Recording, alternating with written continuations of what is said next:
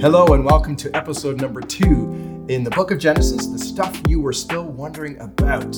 My name is Lee, worship pastor at the church, and I'm here with Josh and Matt, and we would like to discuss some things today. If you haven't had a chance to look at session number one, it should be right available to you as you looked at this video.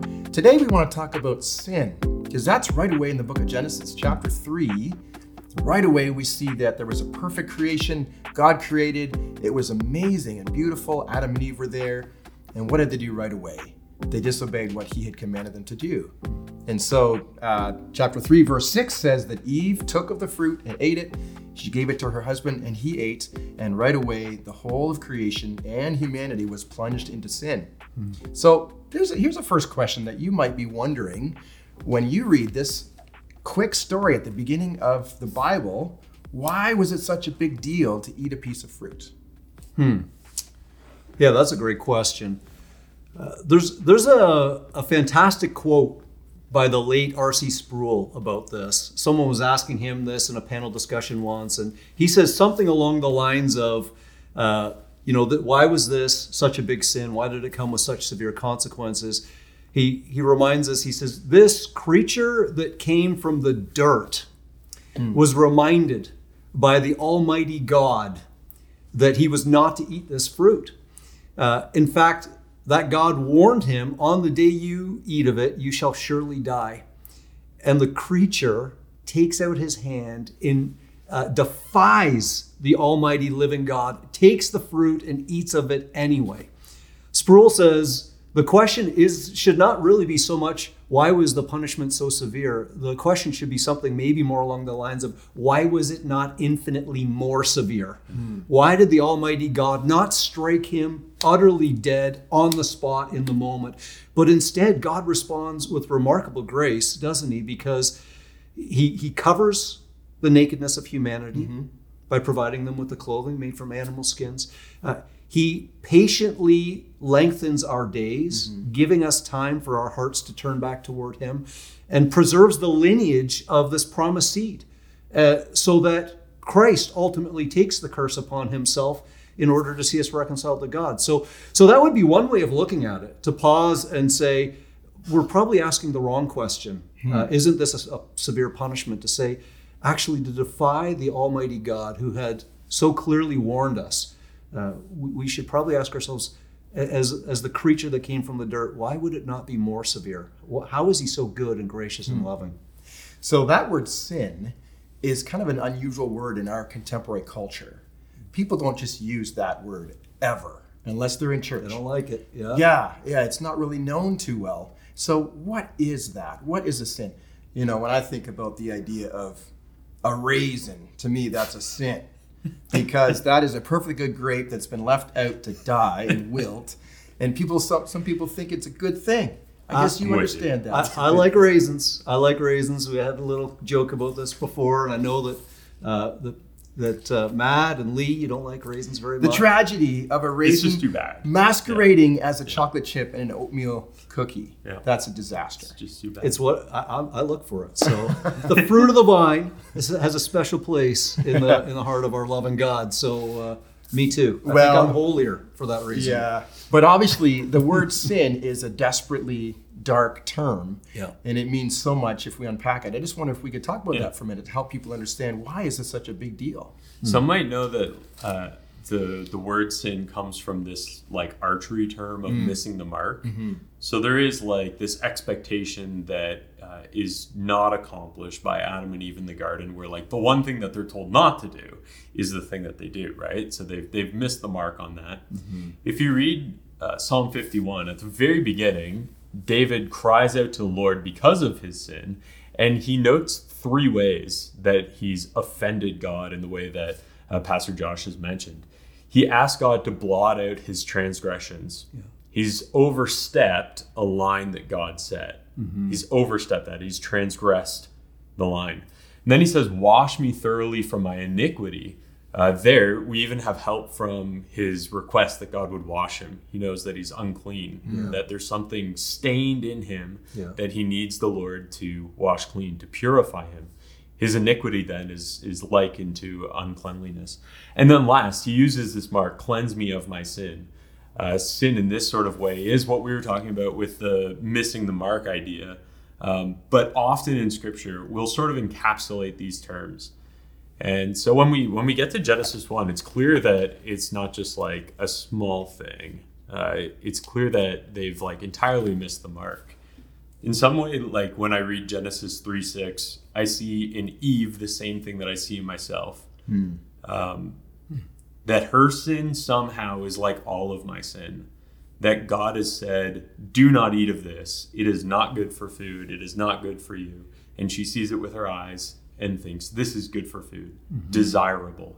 Uh, everything about it that she thinks is the opposite of what God has said for, uh, about it, Yeah. and she takes it and consumes it. Yeah. And this is just true of all of our sin. We see the things that we know we ought not do, and something in our heart becomes strangely warm to them, and we, we give ourselves to them in a, in a way that does transgress what God has said. Uh, we sense that it makes us unclean, and we certainly miss the mark that God's laid out for us. It's interesting, chapter 3, verse 6, you just referenced it. She not only thought, hey, this fruit must be good for food. And by the way, we understand the fruit was not an apple. Yeah. Right. Everybody thinks every movie shows it was an apple. Mm-hmm. Yeah. We don't know what kind of fruit it was. It wasn't a raisin. Fruit, fruit of the tree. no, because that wouldn't be sin. But it's interesting that, that Eve says it was desirable for food, but also for gaining wisdom. Yeah. So she wanted more than just food. She was looking for something entirely more. And you think about about Ecclesiastes, right? The fear of the Lord is the beginning of wisdom. They didn't have fear of God here until after. and in a way like they've they've given up the very thing that they desire right so the the serpent says eat this and it will make you like god Right. and uh, he has sort of dangled as a carrot in front of them the very thing that god has already given them likeness to god that Yeah. they've been created in his image and likeness and they they betray the way that god has made them to grasp what the snake uh, sort of like offers in vain right I think that's important, Matt. The- root of all of our sin, and the very first sin, is a lack of contentment with the place God has put us in His good creation, which is a, the highest place we could think of in His good creation, to be made in the image of God. But we say, no, I want to be God. I want to say what's right and wrong for me. I, I want to uh, sort of be my ultimate authority. And we, we cast off God's rightful rule in our lives. Uh, think about how much that is a movement of our present society that really doesn't like the word sin. You acknowledge at the beginning that we say, I get to determine my own reality. I look deep within my- inside myself to find my truth uh, instead of an objective uh, or, or all, all powerful God's objective truth. And uh, we're constantly looking to make ourselves God and have been from the very first people. And it continues to be uh, a, a, the root of our sin today. it's the deliberation between the the tree that God has said this is life to you Yeah. and the thing that God has said will be death to you. Yeah. And there's something in us uh, because of our sin and, and all of this that We keep so choosing death. regularly choose Yeah. I wonder whether people come to Genesis 1, 2, 3, and it's like ancient history. It's and some would say it's fable. We understand it's not, it's true history, but it's so long ago. We have a hard time seeing ourselves in this story. So let's chat for a minute about who created the first sin, who made the first sin, and do we find ourselves in that same story somehow? Who's blamed for the first sin? Am I there too? Am, like, am I in verse three, verse six? Right. Yeah.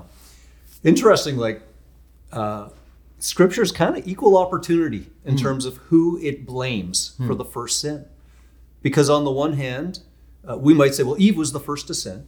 She hmm. reached out the, the her hand and took the fruit first and, and ate of it. And 1 Timothy 2 affirms that. It was Eve who was deceived and became a sinner. But then on the other hand, Adam was right there with her and joined her immediately in this sin. And Romans 5 says sin entered the world through one man. Yeah. And so with that, death comes to all to, to one man, uh, or, or to all all. through that one man. So uh, I think that if we're saying who's to blame for the first sin, we say, well, on one level, there's plenty of blame to go around, uh, and we all share in that, don't we? And, and maybe that's some of what you're getting at. Uh, we ought to be able to easily see ourselves in the story of Adam and Eve, see how we so quickly and easily become just just like them.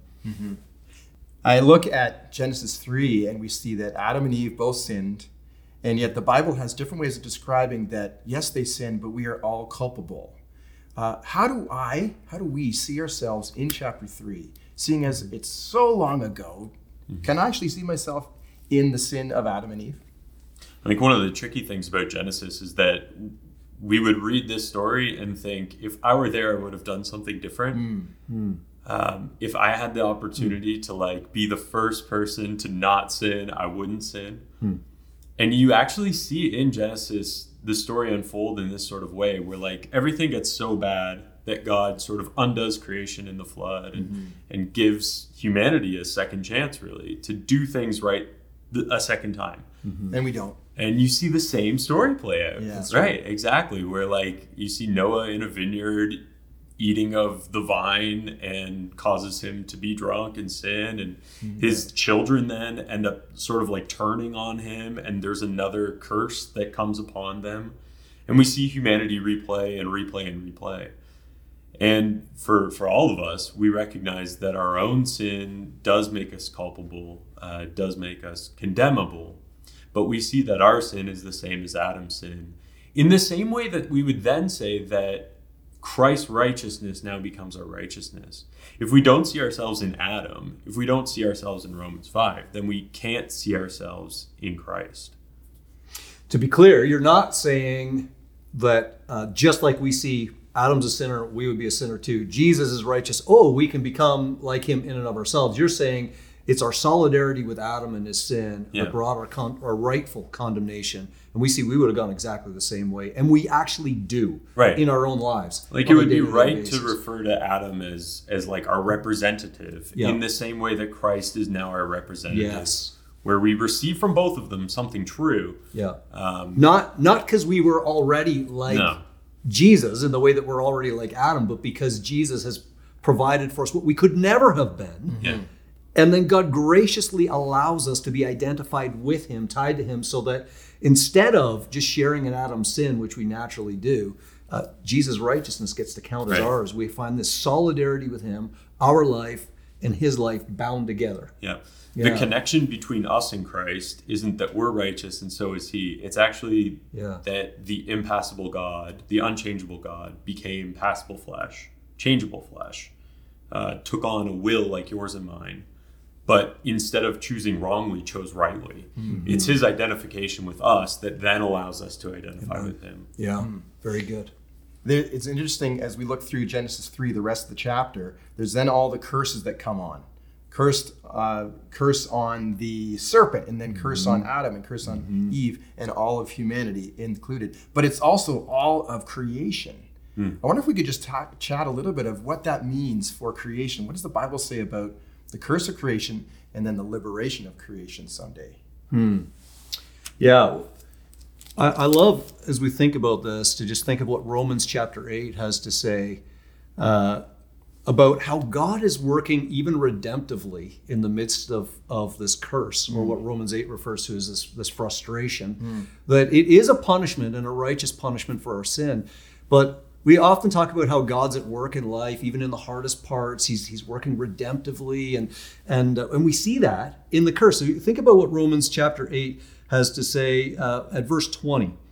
It says, "For the creation was subjected to frustration." Okay, there's our, our pointing to the curse, not by its own choice, but by the will of the one who subjected it.